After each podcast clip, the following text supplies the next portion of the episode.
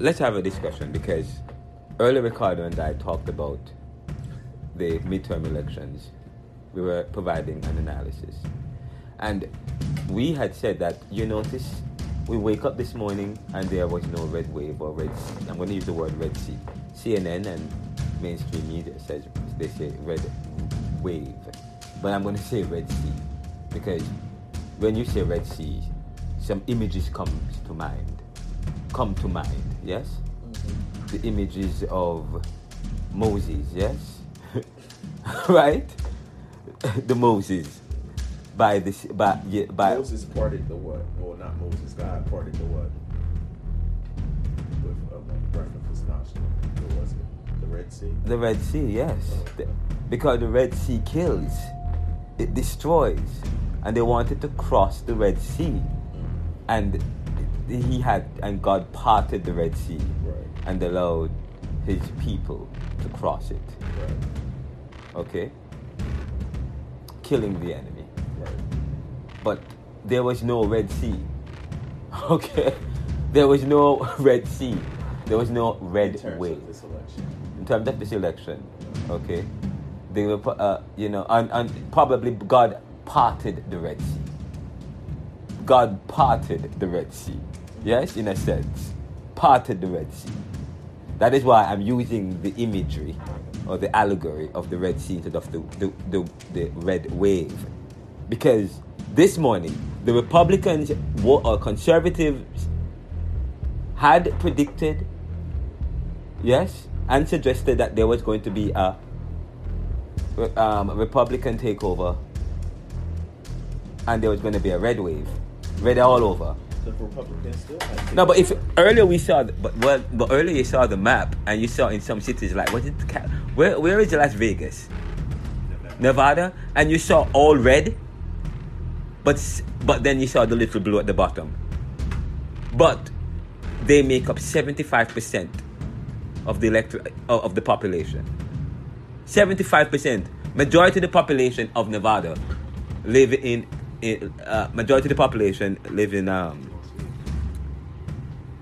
Las Vegas. So there we go. So we saw some red, the red over, but that you see, the image that CNN and these analysts provide us, it's wrong. It's not accurate. You cannot, because if you're going by population, you cannot show. They're going by geography, but then they're talking about population. That's why I'm saying these people are not academics. They don't understand what they're doing. They're showing. They're providing us with news and with data and with information and pictures, and providing a Red Sea, but there's no Red Sea in terms of population. But what we note this morning is that we wake up to the news that there's no Red Sea. In fact, the Senate, Democrats picked up one seat. Of course, we know that we are all aware that Pat Toomey had said he wasn't going to run again. And so Oz, Dr. Oz, and Fetterman ran, Dr. Oz representing Donald Trump and the Republican Party, and they lost. But of course, by the way, I understand, and I need to get a word with Dr. Nolan Fontaine, who has been on the show before. I understand that he made comments to the tune that he would never vote for somebody like John Fetterman. He would never.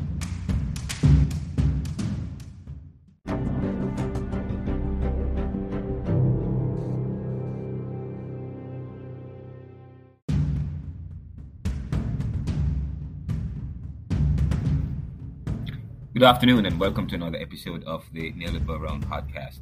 We have breaking news concerning the U.S. midterm elections 2022, and we have a long episode for you that promises to be very revealing, very insightful. You know, many candidates are declaring that they will challenge the midterm results due to election fraud and irregularities. Question, do you believe the midterms were filled with enough irregularities to warrant a challenge? And what was your experience like? We're actually having a discussion on the community page on Spotify, and you could also participate via our feeds and website, theneoliberal.com and ricardocmckenzie.com. And we're asking that particular question. Many candidates are declaring that they will challenge the midterm results due to election fraud and irregularities. Do you believe the midterms were filled with enough irregularities to warrant a challenge? And what was your experience like? And of course, we said we woke up this morning to the reality that there was no Red Sea, as if God had parted the Red Sea, as the GOP seemed to be split down the middle with the GOP, with the Democrats, which will preserve the balance of power. Yet Trump seemed to be the factor that helped the Dems.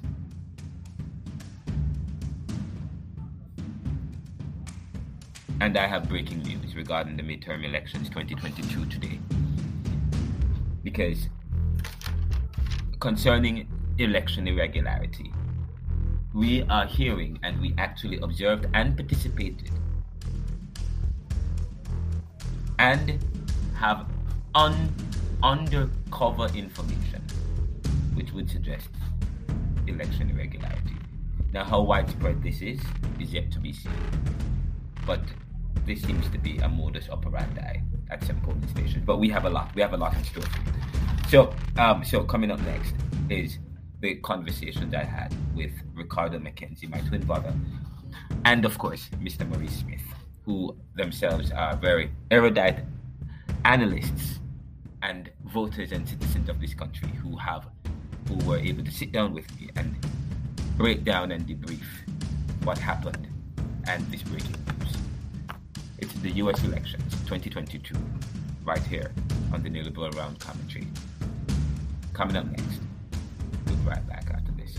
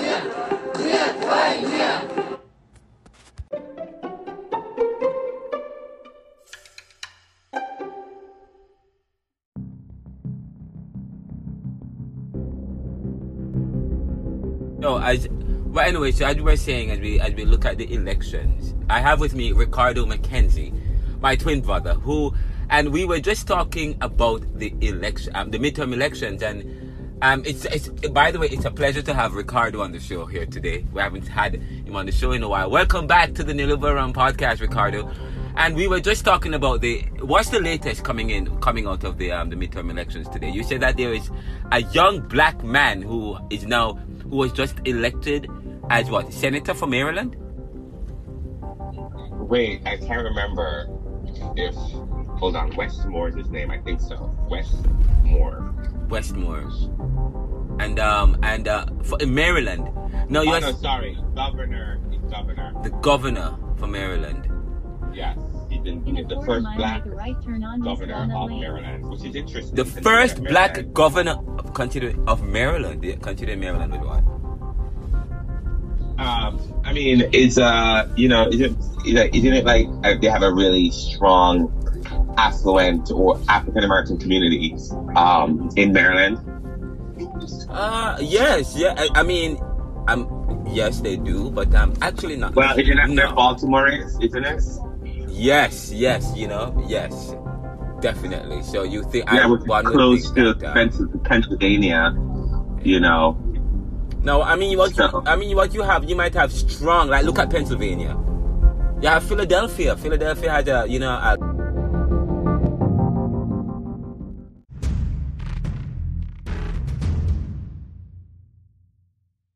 A large amount of black. I mean, the majority is black in Philadelphia. of a large amount of black people that live in certain pockets. In, you know, the density of black people is in just certain one areas. You know.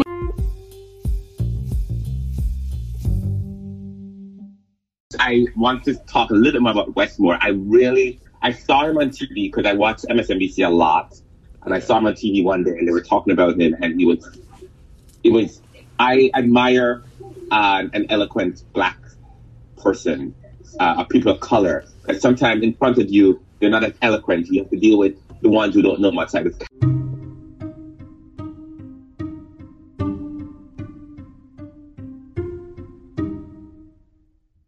Kyrie Irving, nothing bad against him, he's good in sports.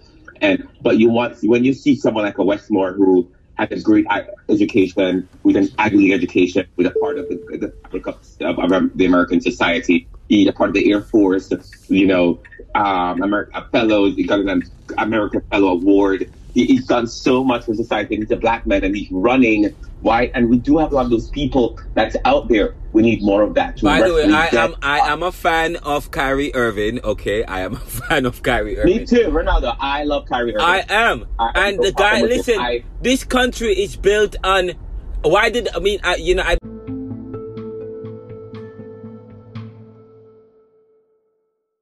I became a citizen. Yes, I'm sorry. I'm listening. I became a citizen, right? One of the reasons I became a citizen, and I learned that why did the settlers come to the U.S. the first settlers? Why did they come here? Ronaldo, the Puritans came here because they wanted freedom of speech and religion. Precisely. They were prosecuted in Europe precisely by the church. A lot of them were not that is the American society that I know. But I'm telling you.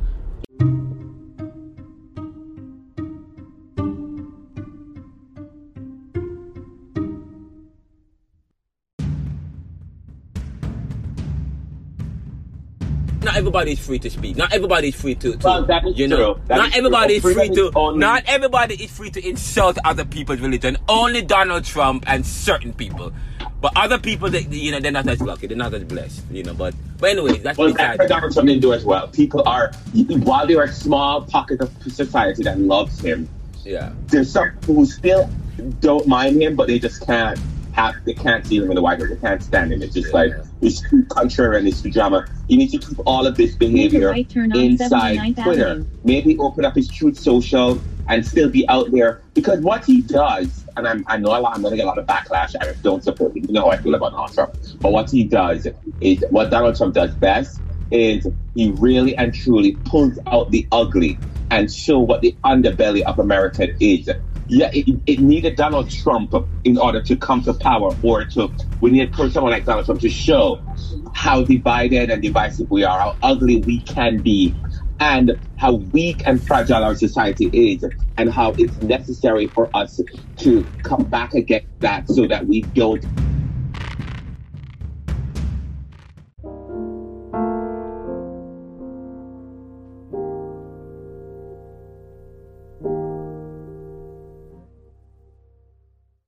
By the way, you make a very important point as it relates to the election, and you bring up Donald Trump. You said that many people, many Republicans, some pundits, conservative pundits, thought that when we got up this morning, it would be it would be a red wave.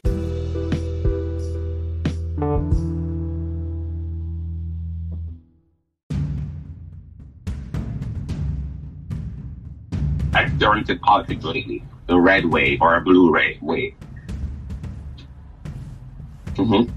Right. So that's what many people were thinking, but that's not what's happening. That's not what's happening. And I said to you earlier, the Republicans, and conservatives, and even leaders, people who run, who seek to lead, and many of them are acting like despots and dictators. Many of them think that they are safe. Many of them think that this is the 18th century or the 1950s or the 1920s, so they can say things and do things and still get away with it. Why do they think in the 21st century, in 2021, that they can tell women how to... Now, I'm not for abortion, Okay? Right. I'm not for it. But at the same time, why do they think that they can just, they can tell women, okay, they can make laws that affect a whole set of people without it, without it not affecting them? And a lot of people don't say that because of tribalism. It's, yes, it's religious based, but it's also tribal because a lot of Republicans saying, okay, there's some, most half of them don't even care. The other half are religion, and all they care about is like, okay, if that's what they believe, I'll do it. I don't care, whatever. And they don't believe. So that's what's happening. You know, that is what is happening. And so, but for the most part, most people really and truly generally believe that women should have the right to choose. And I, for some reason, I have a hard time accepting the abortion being a legal thing. But to be honest with you, I don't think it's something I need to touch. Because to be honest with you, I'm a man. It's not my business. If you want to go ahead and do whatever you want to do with your body and parental, listen, if they're going to cancel, if they're going to decide that your abortion is illegal, and you're going to tell people, wait, listen to the point I'm making. What you're trying to say that is you're going to get rid of, what do you call it, condoms and all of these contraceptives and all of these family planning agents and things that are implemented in order to control. And so because having kids and planning and family planning, the adult thing is very important and fundamental part of our society that we plan correctly. So what you're saying is that let's get rid of all of this. Because if you're going to get rid of abortion, you're going to get rid of all of this family planning thing. And you can't wear. Yeah, they're talking about the life aspect of it, but it's more than just that. Yeah. I don't know if I'm making any sense. No, you are. But yeah, I understand the point you're making, definitely. You cannot look at things in isolation of other things, mm-hmm. okay? Mm-hmm. Things cannot be looked at in a vacuum. And the problem that we have with a lot of our decision makers and our analysts today and pundits, they are so myopic and they're looking at things in isolation of other things or in a vacuum. And that is why I said there is a need for academics in this country, in the seats of government, in certain places. And I think that's what's happening. A level of incompetence that's crept into our society. And even among academics, where are the deep thinkers who think about all things? But, you said earlier about, and we mentioned this as it relates to, not many, we're waking up this morning to not see any major red wave or any kind of change. The fact of the matter is, it doesn't. There is no red wave anywhere, or red sea. In fact, them in this time midterm elections, Democrats and liberals and some black and brown people and so on, they don't usually get involved in midterm elections. But that seemed not to be the case this year. I mean, this midterm election, there was a lot of turnout. Yeah, but I have to tell you, though, Florida, it's a little bit different. Yeah, what is going on? Yeah. They're saying that in Florida, it's just historically black and brown people just don't go to the polls to vote. Yeah. So this is what. So in Florida, a lot of people who, I worked within moving and relocation industry. A lot of people who were Republicans or right-leaning moved to Florida. A lot of people did. And in addition, you have to also understand that in Florida, a big sector of the population is Cuban and Latino. And a lot of people always believe that Latinos or Spanish people are inherently Democrats. If you study Spanish, they're very religious. They're very and I shouldn't say that. I shouldn't use a broad brush or use any kind of generalization. But we know that if you study Spanish and Latin culture, well, they're influenced greatly the Catholic by Church, their religion, the Catholic and Church. Traditionally speaking, they're influenced by their grandparents, their church, their diaspora. I mean, so even they may not be religious, but they do have a fabric. Conservatism based on their predisposition of how they were raised. But the Catholic Church plays a very if you look how the Catholic Church has a stronghold over Spain. Back I don't know if that's the case now, but conservative values. So in one sense, thinking about conservative religious values and so on. So in that sense, they would be pro Republican. But in another sense, there are other issues on immigration. Issues on immigration, you know, that's a very important issue. Family and immigration. Immigration is very important. So the Republicans are caught between a rock and a hard place. That's a dilemma for them. And earlier I said to you, Donald Trump is still a feature in American politics, and that is what is driving people. That's what drove people to the midterm elections. We had a wave of Democrats. Biden got a lot of black and brown people, African-American vote. That's why he lost the midterm. Well, he lost the re-election bid, and he keeps saying it's stolen because people were just over his behavior. They were over all of the craziness, the fights. They were over it. And I think instead of saying that the election was stolen, I would rather you say, even though he created support and drum up all of this hype, sensitivity. In addition, he also let down himself in a party because with his antics, all he had to do sometimes was just be quiet, not say stuff. At some point that you are, an American with dignity and decency. But he doesn't have that because your hubris is your downfall. Yes, but Donald Trump has. Create, the fact that we are still seeing Donald Trump, he is one factor that is creating this kind of hypervigilance and this kind that is driving this kind of the backlash in terms of the Democrats and the people who are seeking to not want him to be back in power. Of course, there are those who like his economic policy, but who are these people who like his economic? They keep saying that. Pundits keep saying that. People who don't do their homework keep saying that. All they like is economic policies. Who like his economic policies? Okay, what are his economic policies? That's the point. His economic policies does not really create much opportunities for people at the bottom and people in the middle. Okay, Things remain the same among people in the middle. It's the people at the top who and what they do, they invest their money. I know this morning we are learning that there's a layoff, and actually we carried a report saying that there's layoffs. There's a massive layoff. Ronaldo, you hit the nail on the head, and no one's talking about it. No one is mentioning the fact that in our society today, that even though they're talking about the economy, inflation, here's the problem. Inflation is only affecting lower class people. It's not affecting the wealthy. They're going out and people with money are spending. They are the ones that are actually affecting the inflation because they have so much more money. It is not poorer people.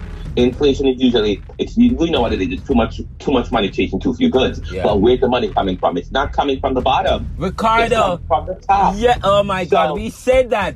I said we talk about inflation. And they said, oh, there's two. And this, I was listening to WHYY, and they're talking about how there's not much confidence in the tech industry because during COVID they were hiring all these people because they think that there was going to be a boom in the tech industry. Now there's not much boom. There's inflation, and they were saying, how is there inflation because there was so much money in the economy and so on. But I say to you, the people at the top are spending on luxury good. They're not spending on everyday good that's supposed to be generating revenue for the economy. The people in the middle and the bottom, their lives remain stagnant. There was no movement.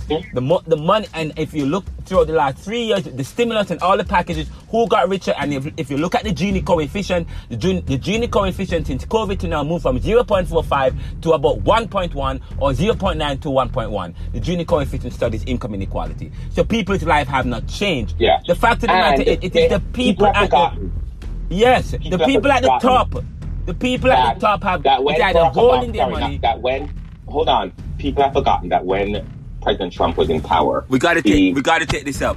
We got to continue. Wait. Yes, finish. Yes, wrap up this. The tax cut.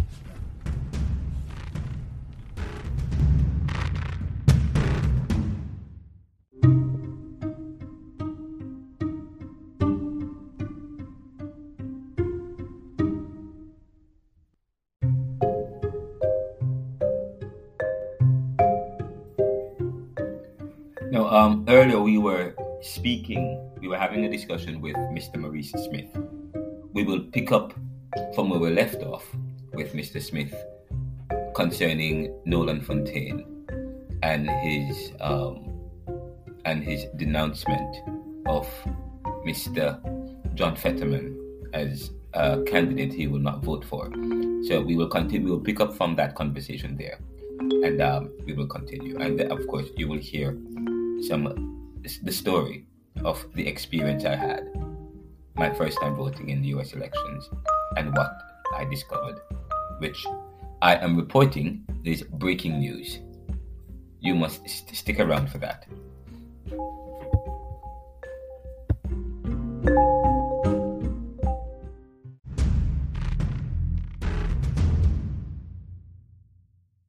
By the way, I understand, and I need to get a word with Dr. Nolan Fontaine, who has been on the show before.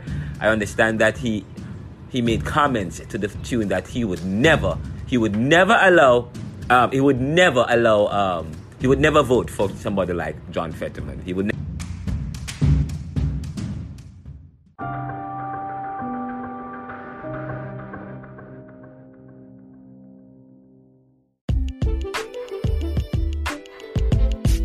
Never get his vote because of how he presented himself, yes? How he presents. And I actually say I was very disappointed with what I saw. But you can't judge a book by its cover. I wonder if our because I wonder if we're being hypocritical here, Nolan.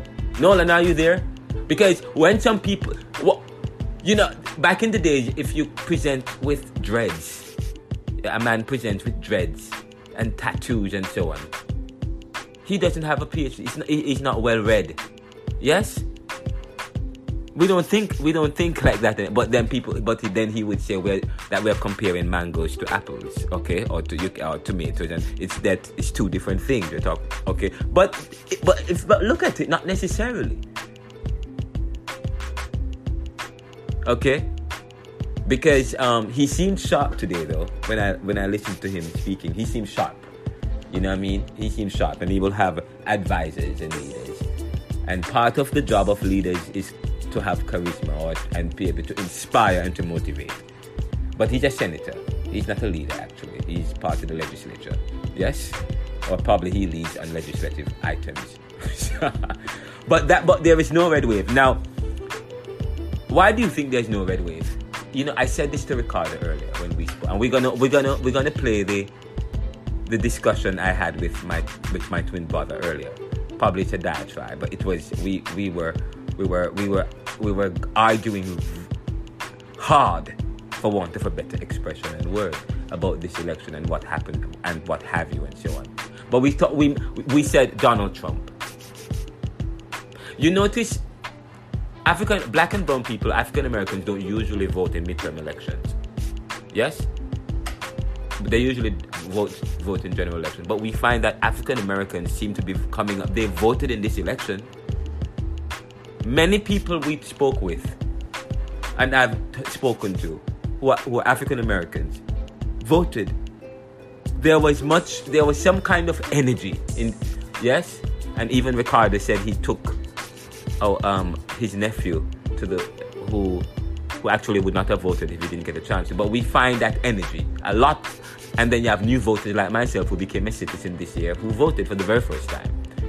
And that actually was quite revealing, because I believe that I don't appreciate what happened at the polling booth, and I have to talk about that. I am very upset and I'm very disturbed.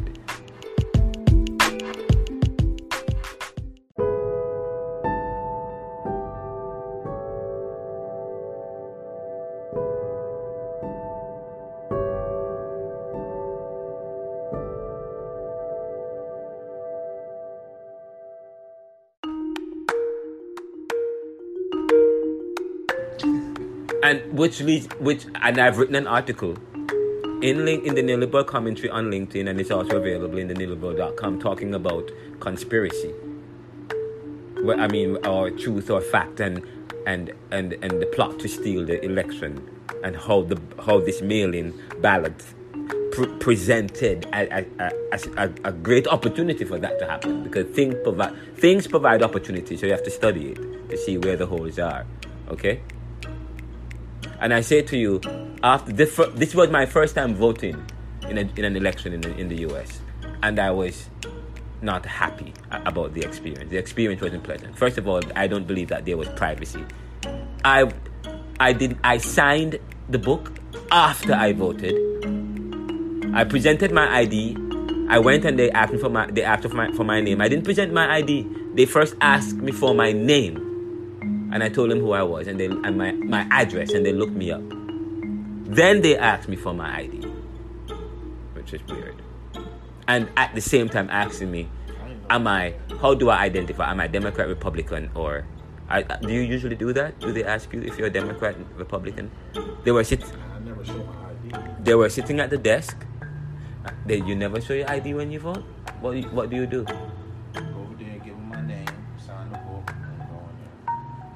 So, there's no verification? Not usually. Really? That's unusual. Unless something has changed. No, but how can you... the last couple of elections I've done mail-in.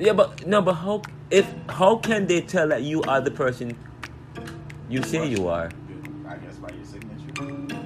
So the Republicans aren't far-fetched to want... So, I mean, you know, and Democrats believe, I mean, I'm not going to say we because I'm not a Democrat, nor am I a Republican. I am not going to be identified by one particular party because I am bigger than party. I vote party or person, okay? I don't serve the party serves, or the parties and the people in power serve us, the people. And so we have to change our thinking because we will easily be swayed, yeah? And cornered. And succumb to doctrines and be patriots of the party instead of the country. Yes? But anyways, Democrats, I mean, I'm going to tell you this. And that's why I said I'm not Democrat. That is quite unusual. There's something else I need to say. Anyway, can I tell you, what you have said to me just now is quite shocking, and you knew that because you know the Republicans were fighting for people to show their ID. They were saying, "What's wrong with showing your ID?" Of course. And the Democrats thought it was discrimination because some people don't have ID. This is quite interesting, and a lot of people don't vote. Yes, but the thing is, this is the next thing. Let me continue what happened with yesterday. When I went into the polls. Anyway, they asked me how do I identify. I said I don't identify. I'm independent. So the lady gave a weird response. She looked at me weird and she said something. Yes, but it was quite interesting. And then the other 8 representatives at the desk who looked oblivious and as if she didn't know what she was doing. Her eyesight seemed to be failing, as if she cannot see anything. And then there was a young man that seemed to be coordinating everything and trying to assist and help. And so I showed them my ID, and I saw them. They found my name, and I said, "Am I supposed to sign?" But I was trying to take the pen to sign. But she said she brushed my hand, and she said, "No, you can go ahead now." And I said, "Oh, okay." So I didn't sign. I went in. I went inside the booth and voted. While voting, the young man. Well, first of all, a young man escorted me in and said to me, "Oh, I can be here to help you." I said, "What? No. I mean, I don't need your help. I need privacy." And he said, "Okay." I'm like, "That's weird. That's unheard of. Why would he?" This is quite crazy. I've never heard of this in my life. Anyway, so he stepped out. And I was probably taking some time because I was saying to myself, "Wow, I don't even know some of these candidates." Then I said, Stephen Kinsey is unchallenged. If you were taking your time, probably Stephen Kinsey is unchallenged. They probably thought that you didn't know what you were doing. Stephen Kinsey, but the guy came, but he just, well, you know, please. I said, I know what. Anyways, he came back inside the room before I was finished.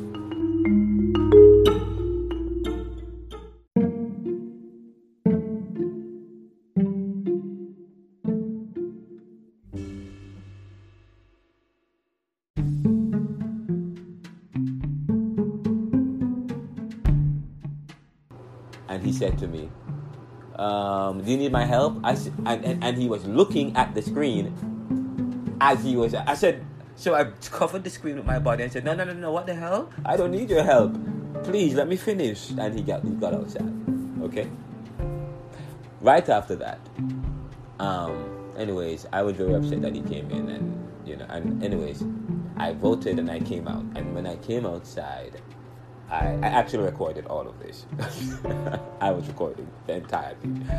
I have a video of it, of me voting and so on, because it was the first time, you know, the first time I was ever voting in the U.S. So this, and I haven't voted in over 10 years, so this was quite an experience. So I recorded it, and I'm a digital creator, and I record, and I track information and trace it and keep it for posterity.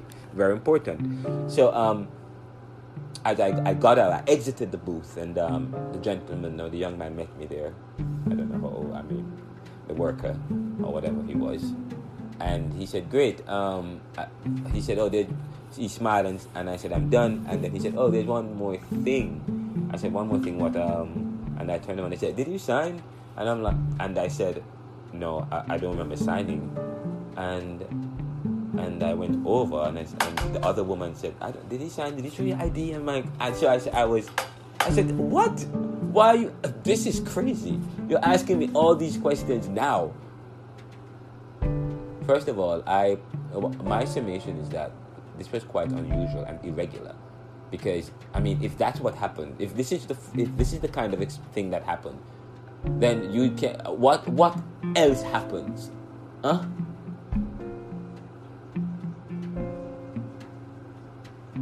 I would probably, what if I had left without signing? And that particular, you know, I found that quite telling. And I came up with a theory, which is going to be towards the end of the podcast. I mean, the second segment or the third segment, because coming up is the conversation I had with a 15 minutes conversation and discussion I had with my twin brother Ricardo as we analyzed the elections some more, and we talked about Donald Trump, who is one of the reasons why we see all of the turnout. From the turnout, he is a factor, and CNN and Anderson Cooper actually just alluded to that, and we had spoken about that earlier. Ricardo and I had spoken about that earlier. The fact that the Republican Party think that Donald Trump is helping them, but what it's doing is generating more Democrats and left-leaning people and people who don't usually participate in elections and so on, who is anti-Trump to get involved in the election.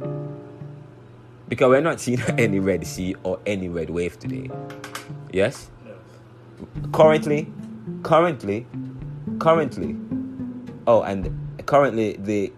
Republicans have 49 seats. 49, they just picked up one. They have 49. And the Democrats have 48 Senate seats. But the control of the House Senate still hangs in the balance, and of course, on the U.S. House side, they need 218 to control the House. The Republicans have 201 with 10 pickups. The Democrats have 182 with 4 pickups. And by the way, for the Senate, they need 51 to control, 49 Republicans.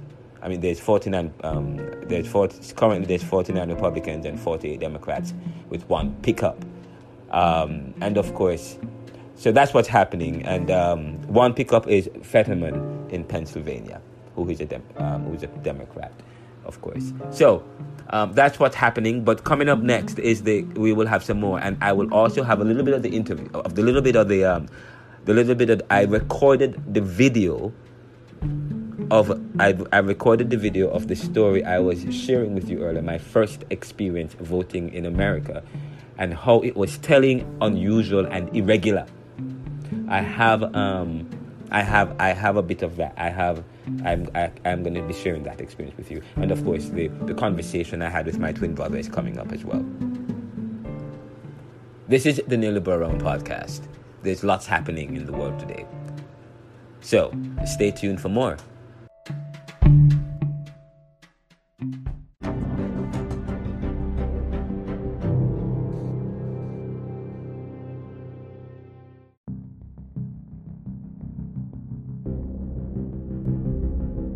a theory. But when I listen, the irregularity is important because it provides an opportunity. They asked me at the table, how do I identify? While at the same time asking, trying to verify my information. Okay? Mm-hmm. Maybe because it was your very first time. I don't know. Where'd you have to go? Where was your course? I was at the top of...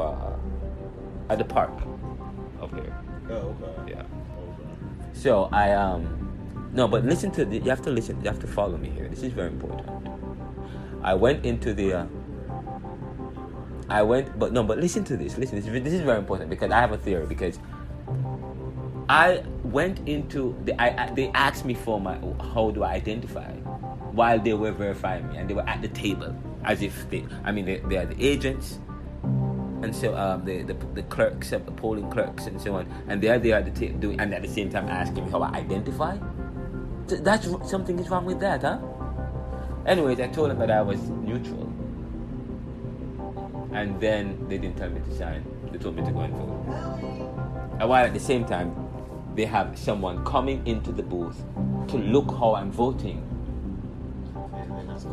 Now, if I had voted Republican or something else, other than Democrat, because that's a Democratic polling. Everybody there who won, they have Democrats. Okay, that's a Democratic.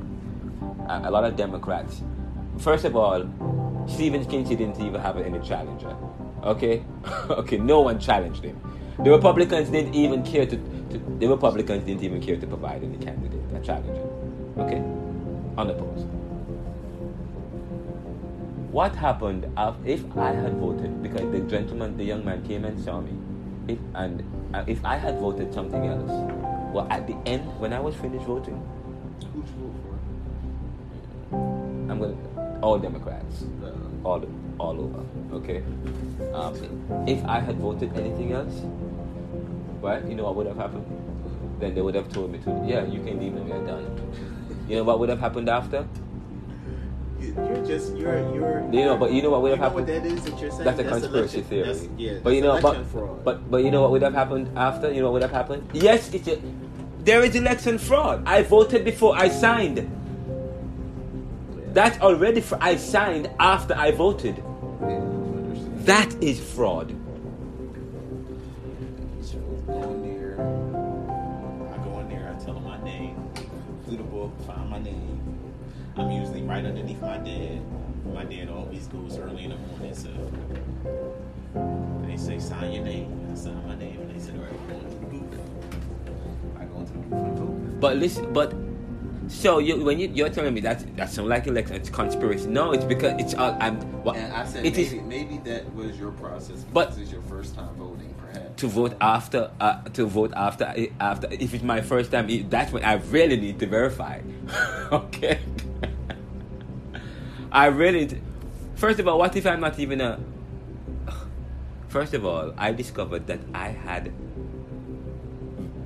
a voter's ID since 2016 because the voter participation office sent me that I didn't participate to vote, but they had record of me saying that there was some kind of ID. So if that's how people vote, where you don't need an ID or anything like that, then okay, I'm telling you, something seems irregular or unusual here. What I'm telling you.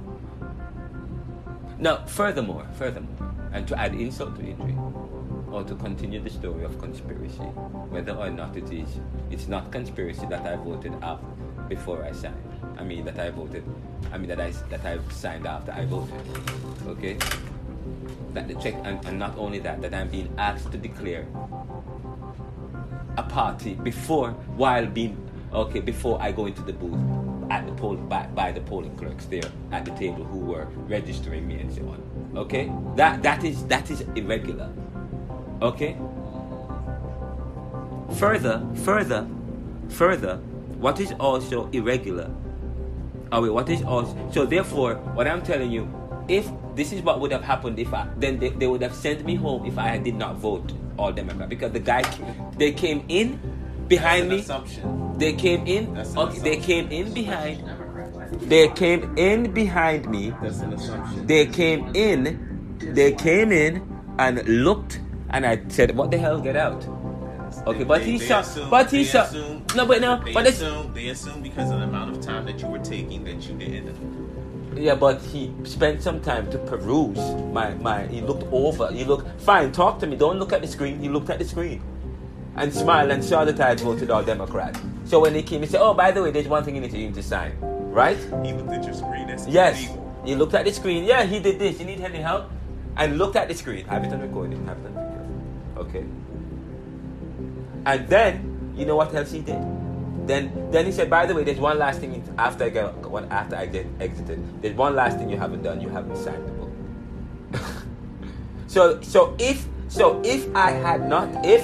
If he had looked and did not see that I had signed, that I had voted, how satisfied the vote, the Democratic polling station, whatever.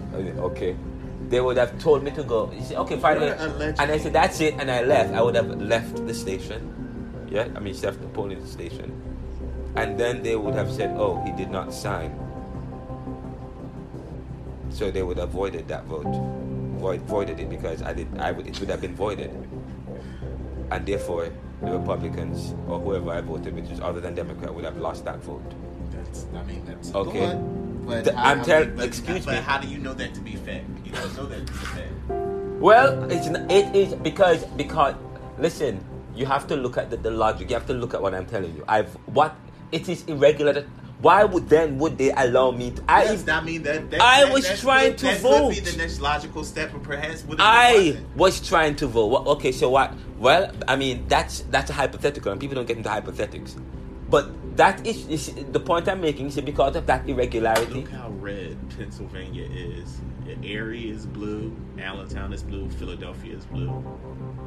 Pittsburgh is a little blue. It's kind of dark. But everything else. It wasn't that blue though. It's becoming blue now. Everything else in Pennsylvania is red. But you see, that's what I'm telling you. The mapping is incorrect. Well, no, I mean Philadelphia. Where's Harrisburg? You have to do it by density, population density, not by terrain and geography. That's what the when you look at the voting map, and you're looking at in terms of the concentration between comparing Democrat, and you're looking at it visually. That is incorrect. I'm telling you, CNN and these other that the mapping, they need to look at population density in terms of voting. Okay. Not when you look in the votes and where the blue versus white and so on. That suggests that there's Republicans everywhere. But no, you have to look at it in terms of population. Because how many people live in those places? 5. Okay, but it's all red.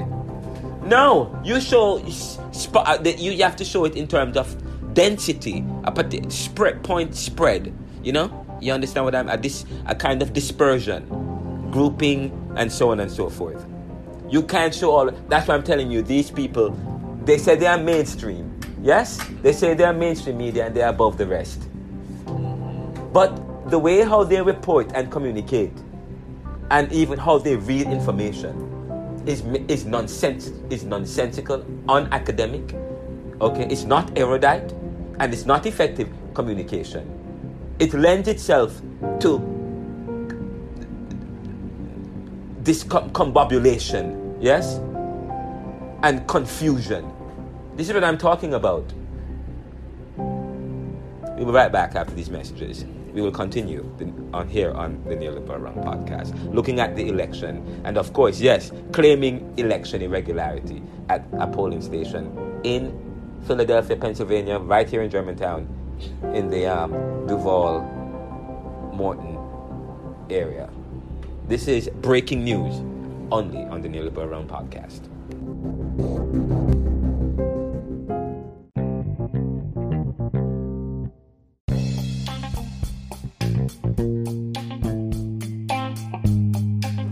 Anyways, I said I tweeted just now concerning. I sent out a tweet, and if I could find it, where was it? I was tweeting though, and I said, what? installing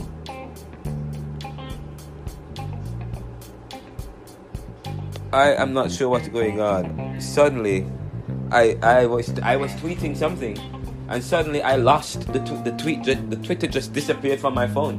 Really? Yes, and said it's now reinstalling. Suddenly, yes. Look, I pressed tweet. I was about to read it to you, and suddenly, it's just everything disappeared.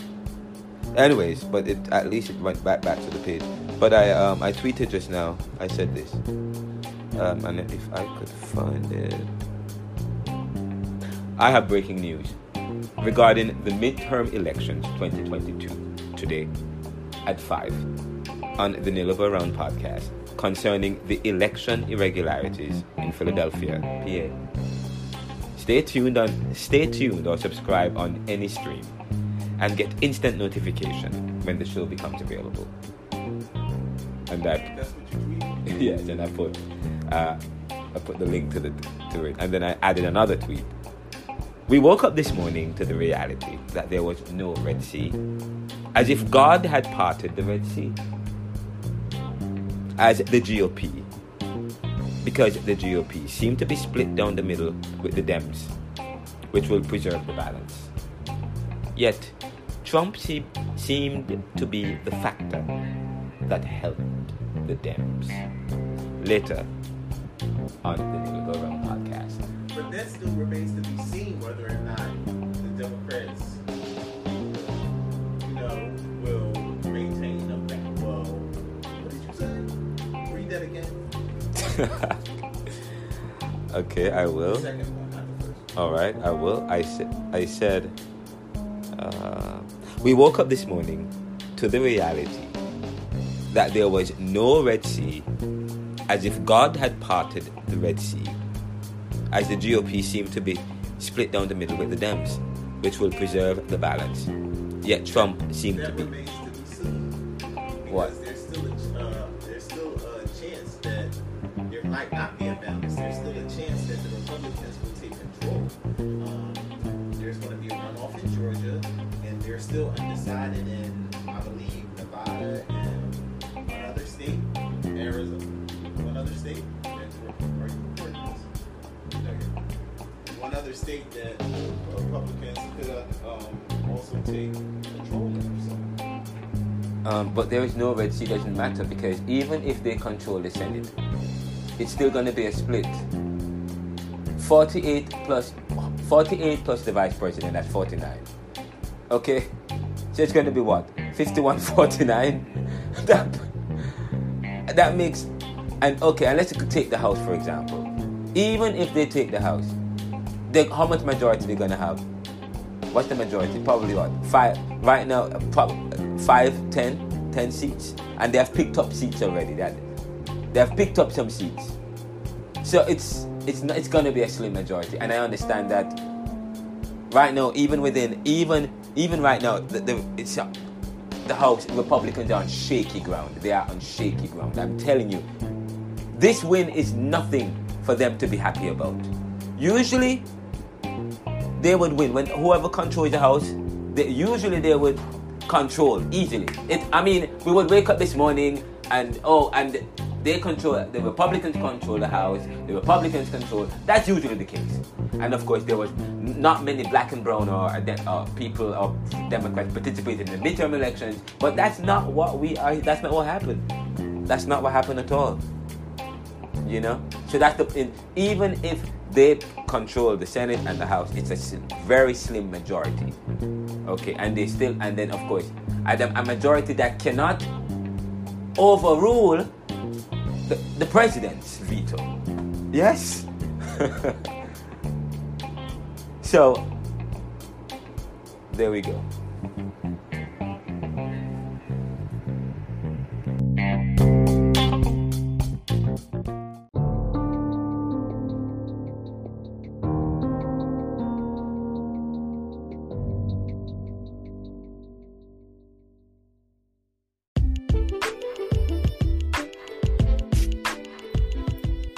Thank you for listening to another powerful episode of the Neoliberal Round Podcast.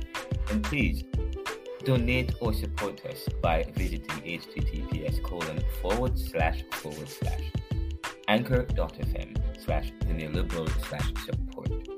And please send us a feedback. Share the show with your friends and family, and subscribe to the show for free by adding us to any stream where you get your podcast. And please get a copy of my book, Neoliberalism, Globalization, Income Inequality, Poverty, and Resistance, which is an academic textbook that looks at the dynamics in the world between the global south and the global north, within and among peoples, looking at income inequality and poverty and strategies of neoliberal globalization, studying the World Bank, the IMF, so on and so forth. And it provides a case study of some countries and some situations. It's available in all platforms all over the world. So please get a copy of it and let me know what you think of it.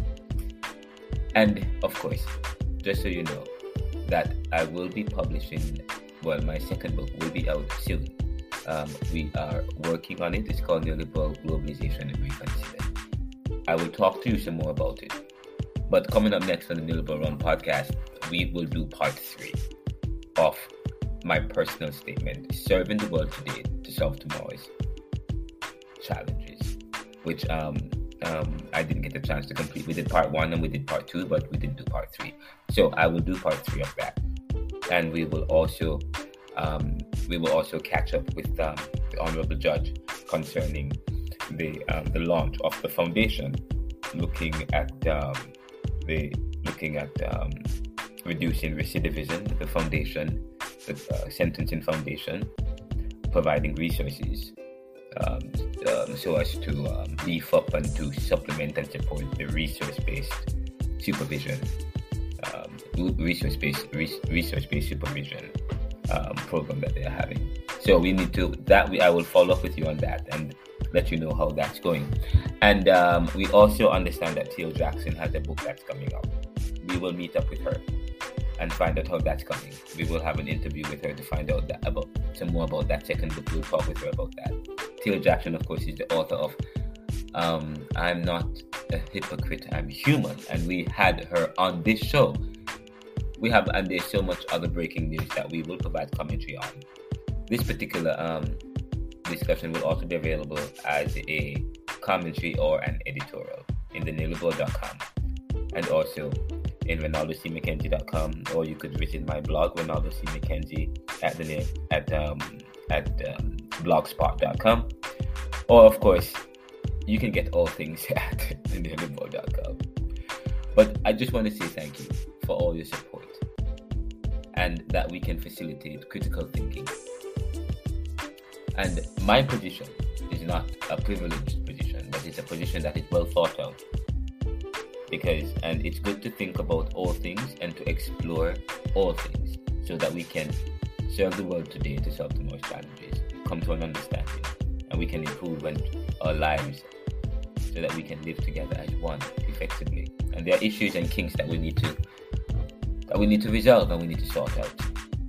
But thank you.